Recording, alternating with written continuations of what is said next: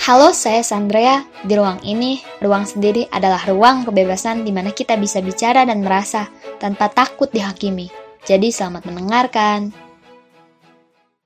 Waktu kerasa cepat banget. Tinggal 4-6 bulan lagi gue bukan sekedar lulus, tapi mengakhiri masa sekolah yang udah selama 12 tahun ini. Pasti nanti pas sudah kelulusan, kebangun pagi ingatnya sekolah. Eh ternyata hari Minggu. Dan ternyata lagi, mau Minggu, Senin, Selasa, sampai Sabtu pun gak ngaruh. Masa sekolah udahan. Bener-bener udahan. Pokoknya kelas 12 itu, gimana ya? Perasaan tuh kayak lagi uring-uringan, gegara kangen seseorang. Ah, tapi lebih dari itu. Kayaknya capek, kepikiran, kayak resah, gak tahu kenapa. Perasaan waktu gue kelas 9 gak gini deh. Atau mungkin karena setelah itu gue lulus ya. Dan kepikiran juga bakal ngapain setelah lulus. Kalau mau kuliah, mikirin gimana caranya. Kalau mau kerja juga mikirin ngelamar ke mana, ngelamarnya kayak gimana. Kan gak kayak ngelamar orang, nikah yuk gitu, gampang. Kata orang-orang, gue bakal menghadapi kehidupan yang baru. Kehidupan yang sebenarnya. Tapi itu nggak terlalu bikin gue kayak gini. Dulu pas masih kelas 10 dan kelas 11, apa pun tugas yang dikasih sama guru, mau numpuk, mau mepet waktunya ya biasa aja. Nah, dari gua kelas 10 sampai gua kelas 11, gua selalu mikir gini, kok kakak kelas 12 di sekolah gua ribet ya? Alay, cuma mau ujian doang kok, bukan mau persiapan camp 30 hari yang bingung harus mikirin bawa apa aja. Kayak dibawa pusing gitu, alay. Padahal cuma ujian. Nah, dan sekarang gue ngerasain. Setelah gue duduk di kelas 12, semester 6 sekarang. Dan ini hari Sabtu. Senin nanti gue akan ngelaksanain tryout USBN serentak di kota tempat gue tinggal. Kerasa capeknya. Bukan mau ujian aja capeknya. Gimana ya? Bilangnya. Entah ini cuma gue doang yang ngerasa atau hampir seluruh siswa kelas 12 di Indonesia. Nggak tahu. Pokoknya pertama nih ya, pikirin UN, ujian nasional.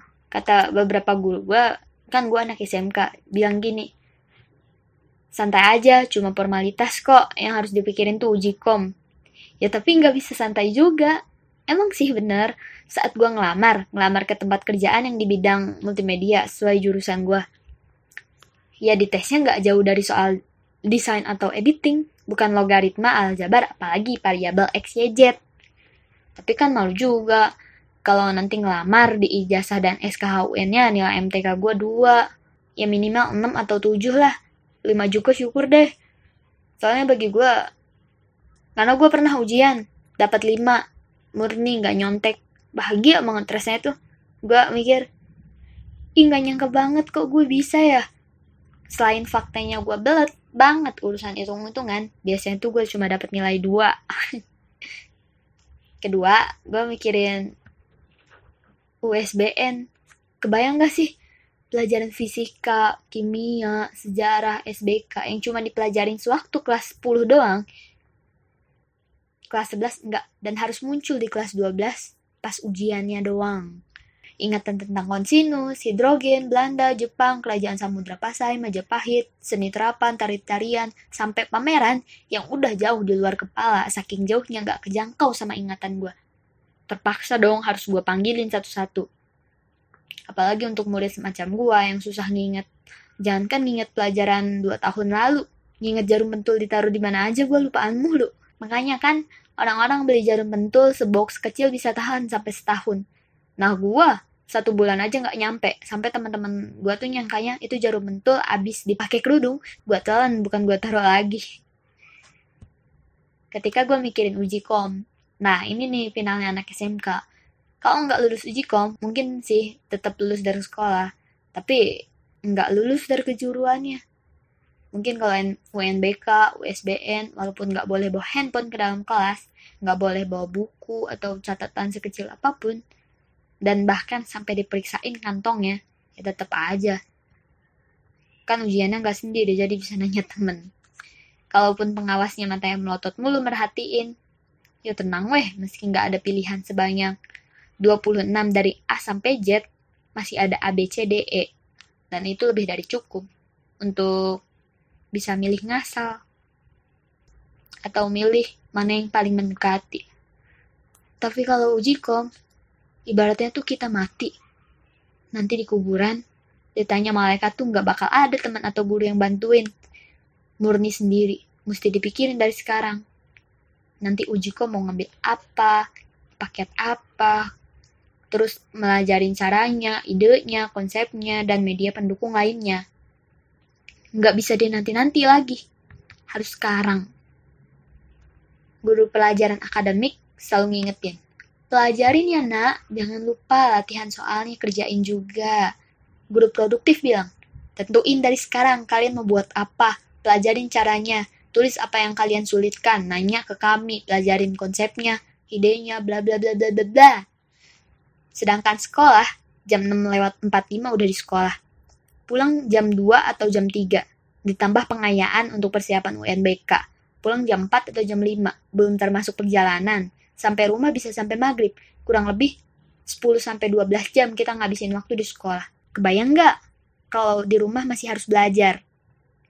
Pulang sekolah, mandi, sholat, makan, rapin kamar. Setelah itu, boro-boro mau belajar. Kadang main HP aja tuh yang biasanya nyenengin teman gabut. Ini tuh ih capek banget. Kayak capek aja gitu natupnya.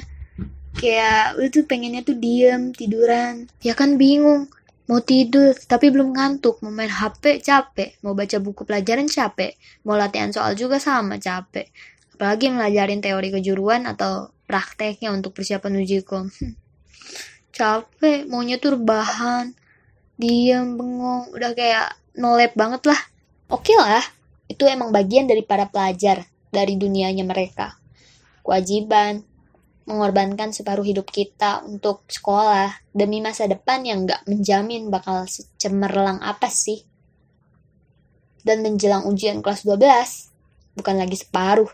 Kayak seharian waktu kita tuh udah buat sekolah, dan malam yang waktunya untuk istirahat aja, itu pakai buat belajar demi masa depan. Belajar buat UNBK, kerja keras, bersahabat dengan MTK, fisika, kimia, serta pelajaran lainnya. Berusaha ngorbanin waktu buat hobi, main sama temen, main handphone, sosmed, YouTube, nonton, dan kegabutan yang menyenangkan lainnya, atau bahkan sekedar bahan. Oke, uji kom aman. Berusaha keras dan bakal nemuin keadilan.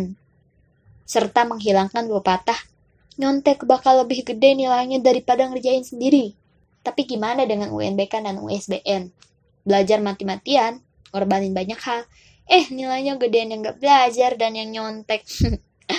Hahaha. Kesal gak tuh? Mau pengawas segalak dan seserem apa pun, ya tetep aja namanya juga orang. Nilainya takut kecil, tapi gak mau belajar, malah ribet nanya sana-sini. Gak apa-apa lah.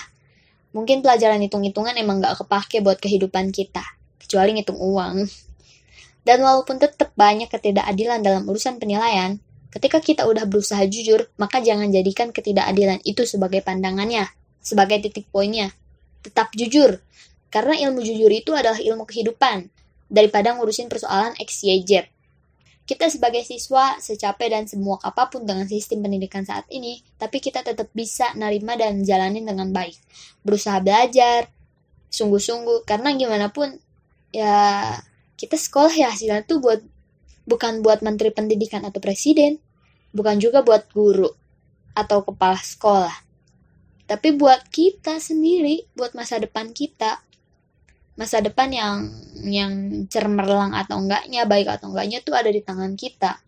Ya, setidaknya walaupun ilmu aljabar atau logaritma itu nggak bakal kepake, karena kalian calon desainer, editing, olahragawan, pengusaha, aktris, aktor, kameramen, dan sebagainya, tapi dengan menjalani rentetan ujian dan menyelesaikannya dengan baik, itu artinya kita sudah berusaha bertanggung jawab. Itu yang penting. Dan buat teman-teman kelas 12 yang mendengarkan ini ketika kalian merasakan hal di atas, tenang, kalian gak akan sendiri kok. Gue juga merasakan dan gue yakin, uh, gak yakin juga sih, pokoknya pasti ada lah yang merasakan. Banyak, mungkin gak semua tapi beberapa. Tapi pokoknya kalian gak sendiri lah, udah itu. Kalau memang pulang sekolah terlalu capek untuk belajar, jangan dipaksain ya. Dengerin tuh tubuh kalian, dia capek, gak salah kok Alpa belajar semalaman atau dua malam. Kalau kalian sakit, gimana kalian mau ngadepin ujian kan? Gitu mikirnya. pokoknya jangan lupa dalam seminggu ambil satu hari full untuk santai untuk manjain diri sendiri dengan cara yang kalian paling suka misalkan dengan tidur seharian atau sekedar bahan bisa ngegabut juga main HP, sosmed, game, YouTube dan sebagainya. Pokoknya semangat ya ujiannya semoga berhasil